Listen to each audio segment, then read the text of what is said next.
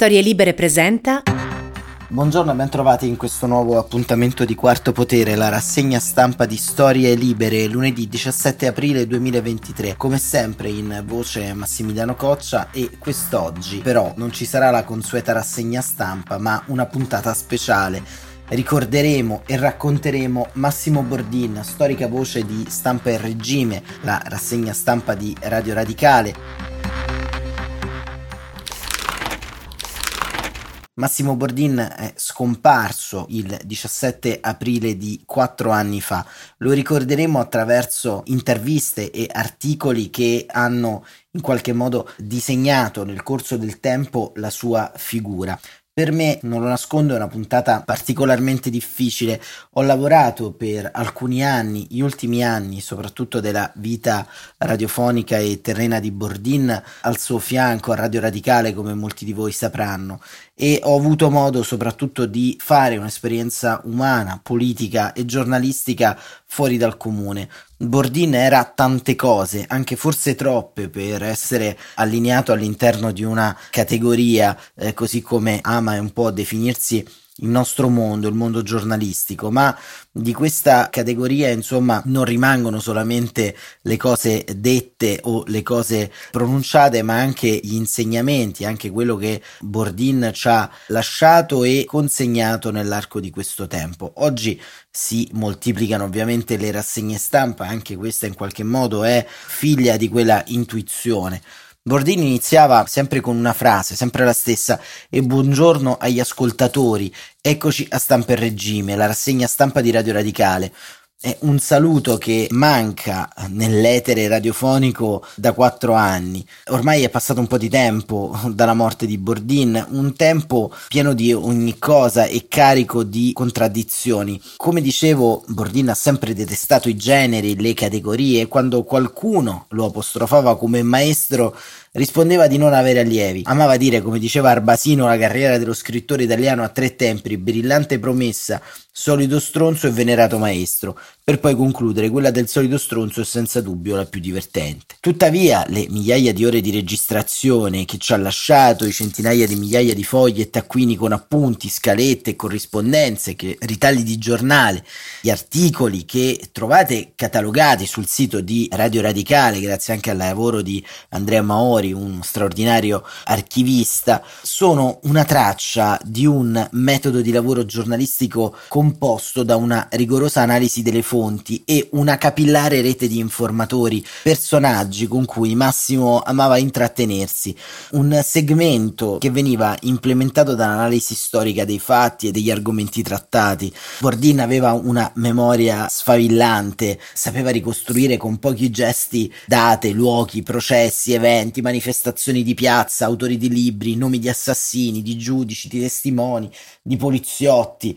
Un database enorme che alimentava ogni giorno, mescolandosi in modo mimetico con i posti che attraversava. Un metodo che poi applicava anche alla politica, che guardava con attenzione, arguzia, ma anche con quella giusta dose di tenerezza, perché più dell'opinione e del giudizio sapeva fare spazio ai difetti essenziali o ai pregi efficaci di ognuno di noi. In questa modalità operativa, che mi piace ricordare era una modalità di osservazione del genere umano, era quasi bandito l'innamoramento, quella cosa che oggi va tanto di moda, soprattutto adesso che il giornalismo è diventato soprattutto una rappresaglia continua di stories, di social e di divulgazione per piccole pillole. Ecco, l'innamoramento per Bordin portava sempre alla retorica, ma era invece in lui stabile l'amore per i fatti e per i protagonisti. La pressoché totale, e vi assicuro, capacità di verbalizzazione a mano di ogni singolo passaggio della sua esistenza giornalistica era la, evidenza della passione unica che nutriva per le parole, che erano una parte integrante di un metodo di dialogo con l'interlocutore o anche con l'ascoltatore. Ecco, l'ascoltatore era centrale all'interno del suo raccontare i giornali. Inoltre c'era un elemento che lo rendeva diverso rispetto agli altri: l'assenza totale di anafore, di metafore calcistiche, di similitudini scontate, del battutismo di seconda categoria. Ancora oggi, 4 anni dopo, su una lezione pratica di rispetto verso l'altro, perché ogni parola costava e costa impegno.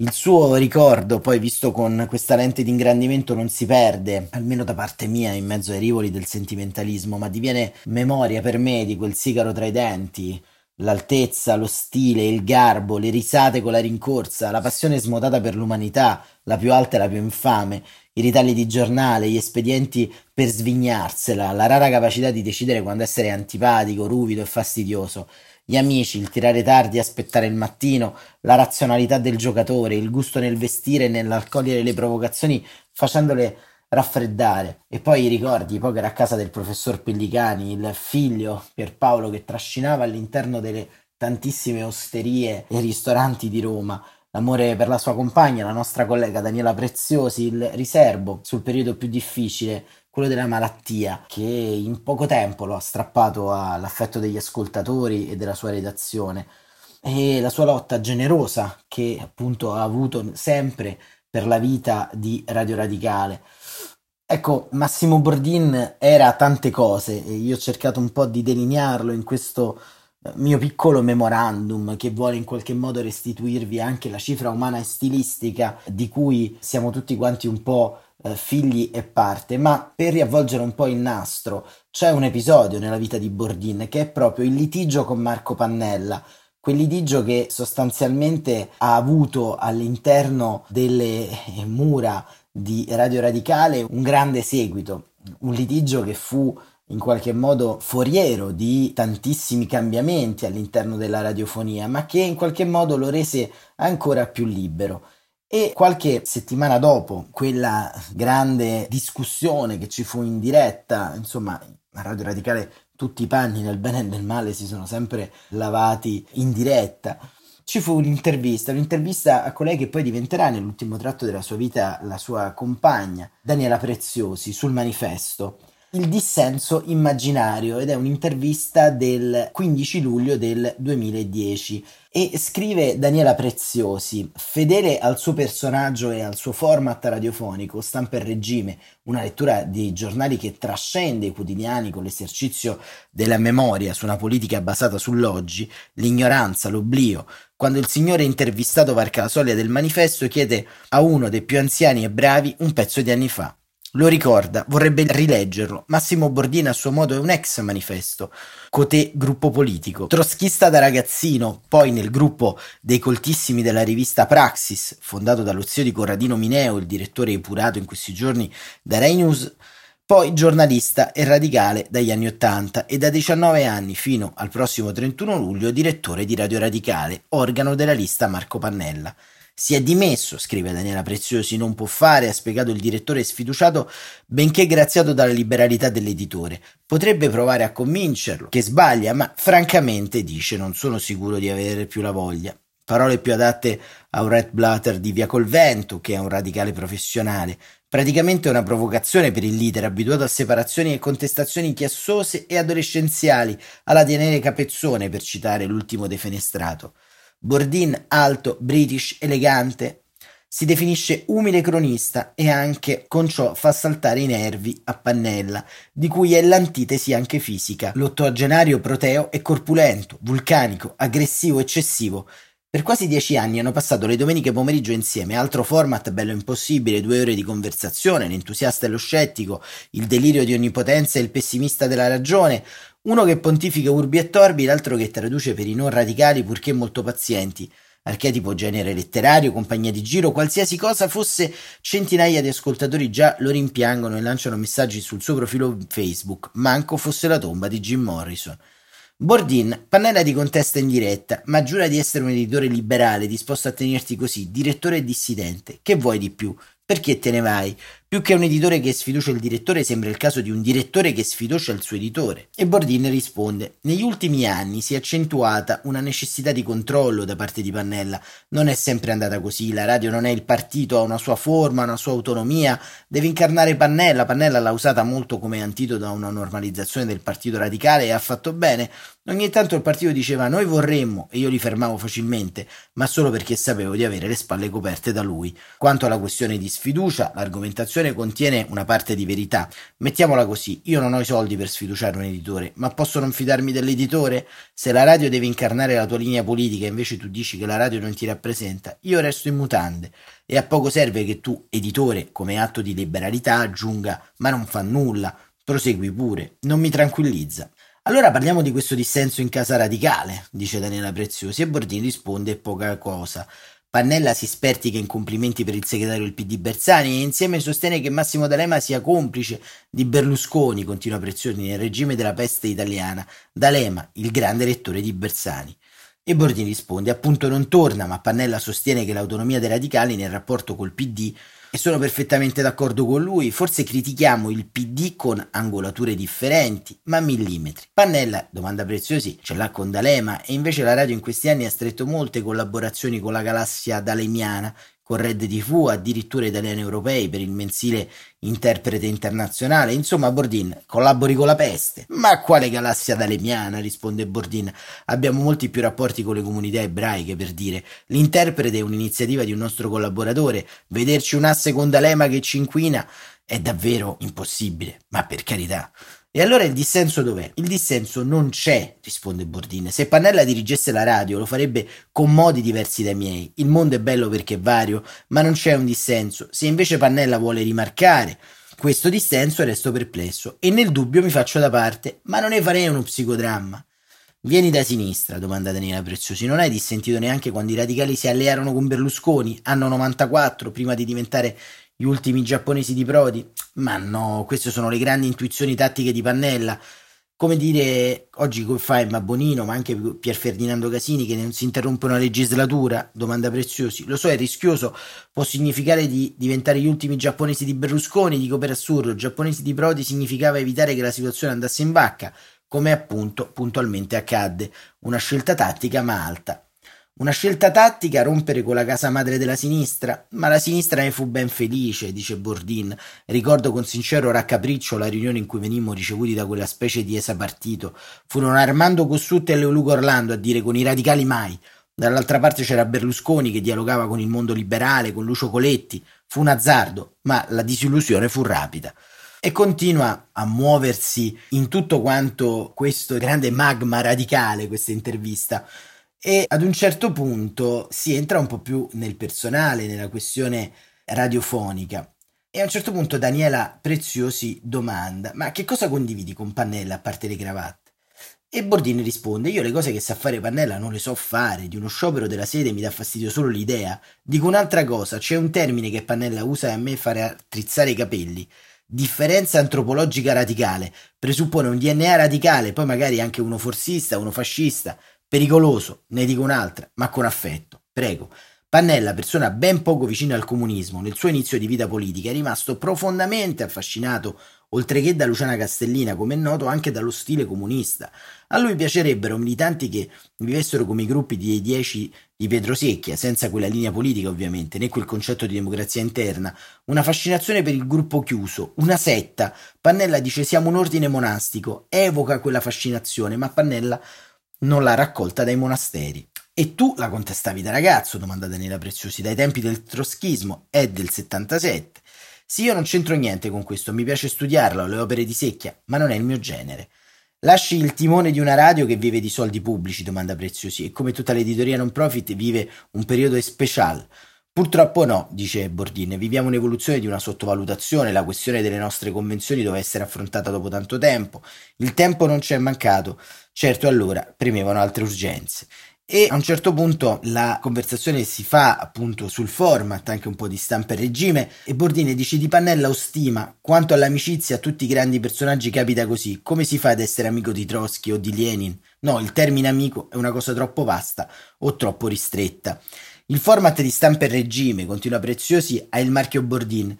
Se non potrai farlo nella tua radio lo esporterai.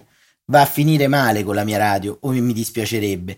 Dovrò in ogni caso guadagnare qualcosa per pagare l'affitto e le altre piccole incombenze della vita. In questo caso, per alcuni motivi, è più probabile che faccia il giornalista che il centravanti del Barcellona.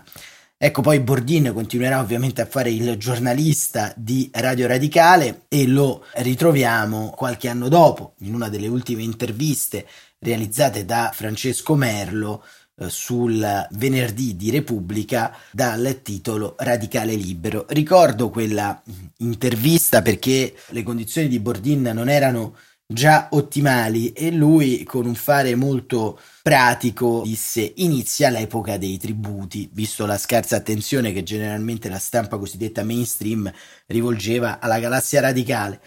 E il titolo di questa conversazione, di questo ritratto d'autore, è Radicale Libero. Roma, scrive Francesco Merlo, è l'ultimo dei moicani, la sua seguitissima rassegna stampa, 2 ore ogni mattina da 30 anni, ma nei primi 3, sostituito Taradash che la inventò, non è più una trasmissione ma una comunità, la piazza radiofonica dell'Italia che ancora pensa e si dispera. E infatti su Facebook c'è persino un gruppo chiuso che si chiama Melomani Bordiniani, con la seguente carta d'identità: obbligo di pagatezza solo per gli appassionati della sommessa ironia e dell'immensa cultura del titolare di Stampa e Regime. Il culto della personalità è goliardico. Questa pagina ammette il dissenso, ma purtroppamente si nutre di adorazione. E ancora, non c'è niente di meglio che avere giurato amore e professare adorazione, genuflessione e ammirazione incondizionata a un paladino della laicità. Dice Bordin, è un gioco, un passatempo scherzoso, una delle tante invenzioni del giornalista Vittorio Zambardino, che poi si tirò fuori. Ma il tono scanzonato è solo una vernice, basta grattarlo per trovarvi l'amarognolo. Sintetizza un lungo Bordin: garantismo, non violenza, diritto, libertà, anche quella di dire sciocchezze, battaglie perse ma senza scioperi della fame e tantomeno della sete, in difesa di un bellissimo mondo che è sicuramente radicale e pannelliano, ma senza lo spiritualismo di Pannella, perché io sono razionale e non ho slanci ideali. Mi piace la sintassi, la prosa più che la poesia, il liberal socialismo, Calamandrei, Salvemini, ma anche Marx, che è il mio primo amore. E nel partito sono allievo di Roccella, Teodori, Iannuzzi, Panebianco e poi, quando finalmente arrivò, di Leonardo Sciascia. Leggo sul sito dei suoi adoratori: Bordin è rimasto solo con una bandiera stinta in pugno. Ma com'è possibile che Bordin, con quel respiro affannato che proprio come la sua radio ha sempre bisogno d'aria, sia diventato l'eroe dell'autunno radicale, la voce antiquaria e inimitabile di un mondo perduto e rimpianto? Ma non è vero, la voce antiquaria e inimitabile di un mondo perduto e rimpianto? Ma non è vero, sono il più piccolo dei soldati, nega, ammetta però che la morte di Pannella ha avuto l'effetto paradosso di trasmettergli un po' della sua forza. Gli facevo da spalla con il compito non assegnatomi di frenare l'insolenza, di bilanciarne la febbre lessicale, di tradurre quel codice apparentemente intraducibile. E invece oggi è il simbolo di una radio sicuramente ancora molto viva dentro un mondo che è morto. L'ho diretta per 19 anni, sino a luglio del 2010, entrai nel lontano 79, quando la radio fu fondata. Il direttore era Lino Iannuzzi e il caporedattore Marco Taradash. Dopo la morte di Pannella si è capito, spiega con malinconia, che senza di lui non hanno un futuro autonomo i radicali, se non federandosi con qualcuno, diventando ciuffie, cespugli. Al contrario, la radio ce la farebbe certamente se il nuovo regime rinnovasse come dovrebbe la convenzione che scade a maggio e che ci permette di trasmettere integralmente le sedute parlamentari. E ancora, ma come ha fatto Bordin, che pure non era un predestinato a diventare il sacerdote di una religione che non c'è più? Un giorno Pannella, che aveva l'occhio lungo in diretta alla radio, disse semiserio che Bordin era ormai più popolare dello stesso Marco ed Emma messi insieme. Più spesso gli dava dello stronzo, una volta, è la mia piccola testimonianza, mi disse che era uno stronzo dalemiano e poi scoppiò a ridere perché mi spiegò il sostantivo è un complimento e l'aggettivo un insulto. Stronzo è una parola radicale, ed è solo perché Pannella la usava tanto, ma perché è imprendibile, divertita, così piena di significati da essere insignificante. Come scrive Stefano Bonaga nella sua semantica dello stronzo, nessuno sa spiegare cosa sia uno stronzo, ma tutti capiscono chi è uno stronzo. Ecco, nessuno sa spiegare Bordin, ma tutti sanno chi è. E come mai? Ma che dici? Sono solo riservato, risponde lui, non mi piacciono quelli che si mettono in mostra. Dimmi per cominciare come sei diventato radicale. Seguendo una bionda, una questione privata dunque, come la resistenza per il partigiano Fenoglio. Beh, detto così sembra una figata. Vediamo se è vero e se fa il misterioso. Dimmi il nome della signora. No. È diventata tua moglie? La mia prima moglie. È la madre di tuo figlio? Sì. Era la tua compagna di banco al liceo? No. Era più piccola di 2 anni e frequentava al Virgilio. Ecco, si chiamava Anna Maria ed era bruna. Ricominciamo da capo. Sono romano, dice lui, la scuola l'ho fatta male, direi che l'ho bazzicata più che frequentata. Quando andava bene passavo col 6, se no ero bocciato. Elementari col Fiocco e il Grembiule a Ugo Bartolini, media alla Settembrini, poi semiconfettore al San Leone Magno, quindi all'Eura, liceo Vivona. Ogni tanto mi espellevano, spesso litigavo con i professori ed ero costretto a cambiare scuola. Nel 65 avevo 14 anni e vagamente frequentavo il PC di via Tagliamento, leggevo La Sinistra, la rivista di Lucio Colletti e vivevo con mia madre Elisa, che si era separata e lavorava presso uno studio medico. Mio fratello Cristiano viveva con mio padre Antonio, che lavorava al ministero. Oggi Cristiano abita a Verona, dove ha una libreria antiquaria. Bordin è un cognome veneto perché la famiglia di mio padre era del Delta Padovano, provincia di Rovigo, contadini, commercianti di granaglie, acqua e pianura. Sono luoghi mitici nella cultura italiana, gente senza ombra. Divenni trotschista prima ancora di diventare adulto. E Pannella? Domanda a Merlo. Nei giorni del referendum sul divorzio, Bordin, che nel 74 aveva 23 anni, vide con i suoi compagni uno striscione MSI steso tra due alberi in piazza Venezia. Come imponeva la religione di quegli anni, cominciò a tirarlo giù per bruciarlo. A quel punto Pannella fece la sua comparsa, non ancora esibendo i comandamenti della sua pedagogia educativa che formava caratteri, ma solo seccandosi. Lasciate perdere, la polizia non aspetta altro. Bordin, che era già malinconico ma sorridente, estremista ma ironico, pensava che lo scontro con la sbirraglia fascista fosse un rito di santificazione e gli rispose così: e noi non aspettiamo altro che la polizia. Quello fu il primo incontro con Pannella, dice lui, ma non fu la via di Damasco, il passaggio dal marxismo al radicalismo, dalla filosofia leninista di Trotsky alla non filosofia di Cadamo Salvemini, no, anche se è vero che alla fine non bruciammo quello striscione. In realtà la mia prima radio fu Radio Città Futura di Renzo Rossellini. Facevamo le dirette dei cortei, era la radio del movimento del 77. Nel ritratto del radicale da giovane, che è un'epica tramandata solo oralmente, le lotte degli anni 60 per Bordin sono tutte storie d'amore, ma è difficile da far capire ai ragazzi di oggi che il maître-à-penser della Quarta Internazionale, l'intellettuale Livio Maitan, era una specie di contraltare di Lucio Battisti, il rifugio anche sentimentale dei giovani impegnati che come Bordin disprezzavano i giardini di marzo. Davvero si amava leggendo scritti giovanili di Marx, alcuni pochi affrontavano i manoscritti economici filosofici, gli altri, la maggioranza, divoravano l'upescoleria rivoluzionaria che spiegava il mondo in 80 pagine. Io per la verità mi impegnavo anche con i libroni, ho letto persino Pietro Secchia e collaboravo con Praxis, la velista di Mario Mineo, roba per Palatifini. La letteratura invece non aveva granché in seguito e ancora oggi, che pure la amo, preferisco la saggistica. Dicono che eri noioso, confermo, e lo sono ancora. Entro in casa di Massimo Bordin alle 10:30 di domenica mattina, famosa la distinzione che faceva Flaiano a proposito degli intellettuali romani, fa diambuli e nottambuli. Bordin di natura sua sarebbe nottambulo, nonostante la mia sveglia suona alle 5 non riesco ad andare a letto presto. Non starò qui a raccontare la rassegna stampa a chi non l'ha mai ascoltata, mi limito a dire che ha un calo quando dopo il sommario Bordin legge per un quarto d'ora quello che i giornali pubblicano sui radicali, fosse pure una citazione di mezza riga. Mi commuove la fedeltà degli ascoltatori che a quel che ci risulta aspettano pazienti. Al nottambulo mattiniero capita durante il giorno di appisolarsi, colpi di sonno che hanno alimentato la leggenda che Bordin dormisse mentre parlava Pannella durante quella trasmissione cult che era la conversazione domenicale. I compagni radicali, dice, lo ascoltavano la stessa fedeltà con cui i compagni comunisti ascoltavano Togliatti. Pannella però trasmetteva soprattutto emozioni. La casa di Bordin è arredata con i libri, capita che arrivi Pierpaoli, il figlio trentenne che fa lo steward per Ryanair, un figlio solo, due mogli e una compagna per 10 anni, Marianna Bartoncelli, affascinante giornalista, anche lei espertissima di politica giudiziaria, siciliana saracena, morta a 64 anni. Tra le tante cose che le devo c'è l'amore per la Sicilia, Palermo soprattutto, ma anche Leole, Sferacavallo, San Vitolo Capo, Villarossa, Caltanissetta. Con il suo aspetto imponente, sono alto 1,90 m, ma Pannella era più alto, con i suoi 40 anni di militanza radicale, ma non prendevo mai la tessera, con i suoi 3 pacchetti al giorno di Chesterfield, le stesse di Sciascia, ma Pannella ne fumava di più e ora, anche io, come già accade a lui, fumo quasi soltanto sigari perché mi hanno trovato un blocco respiratorio, con i suoi occhi alla Magliacoschi, teneri e paurosi, il suo viso spinoso e salato da marinaio, dice somiglio a mia madre, con la famosa voce che è ragionamento d'emozione, grazia e quel singolare contrasto tra l'affanno e i pensieri ordinati. È vero che non mi impappino e che solo la tosse è torrenziale, con quel catarro radiofonico che accompagna la parola intelligente e garbata, i suoni gutturali, gli starnuti, gli strozzamenti e l'italiano pulito e senza parolacce, con tutte le sue radicalità, il suo garantismo, il suo pacatissimo disprezzo per il processo sulla trattativa Stato-mafia, la sua fedeltà a rischio di stravolgimento, allo sciascia dei professionisti dell'antimafia e il suo pannellismo pigro e guardingo, Bordin è la montagna che sopravvive alla fede che l'ha spostata. Ed era questo Francesco Merlo sul venerdì di Repubblica il 1° febbraio del 2019. E con queste due interviste che raccontano un mondo, raccontano Massimo Bordin, finisce questa puntata di Quarto Potere, ma finisce proprio con la voce di Massimo Bordin che ci racconta che cos'era per lui Stampa e Regime e soprattutto che cos'è per noi che con Stampa e Regime ci siamo cresciuti.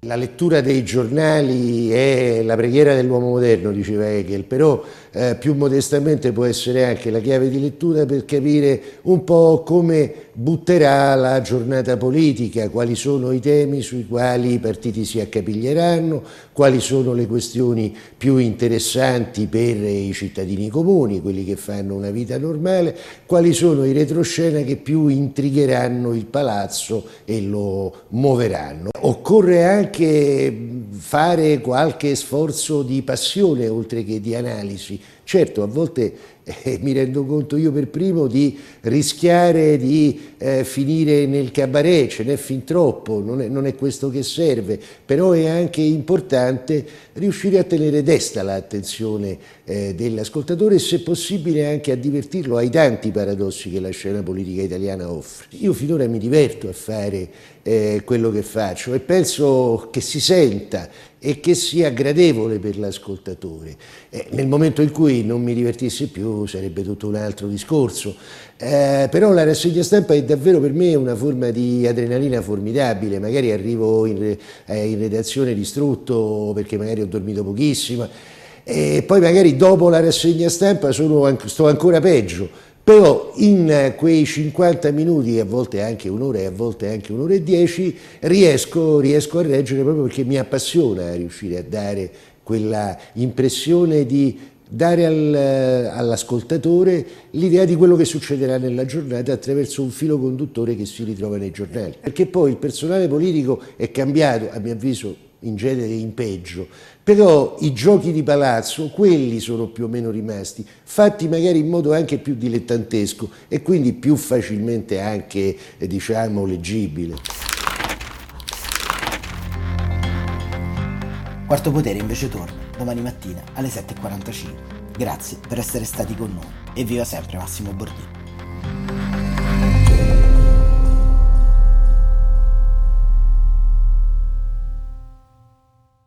Una produzione storielibere.fm di Gianandrea Cerone e Rossana De Michele. Coordinamento editoriale Guido Guenci.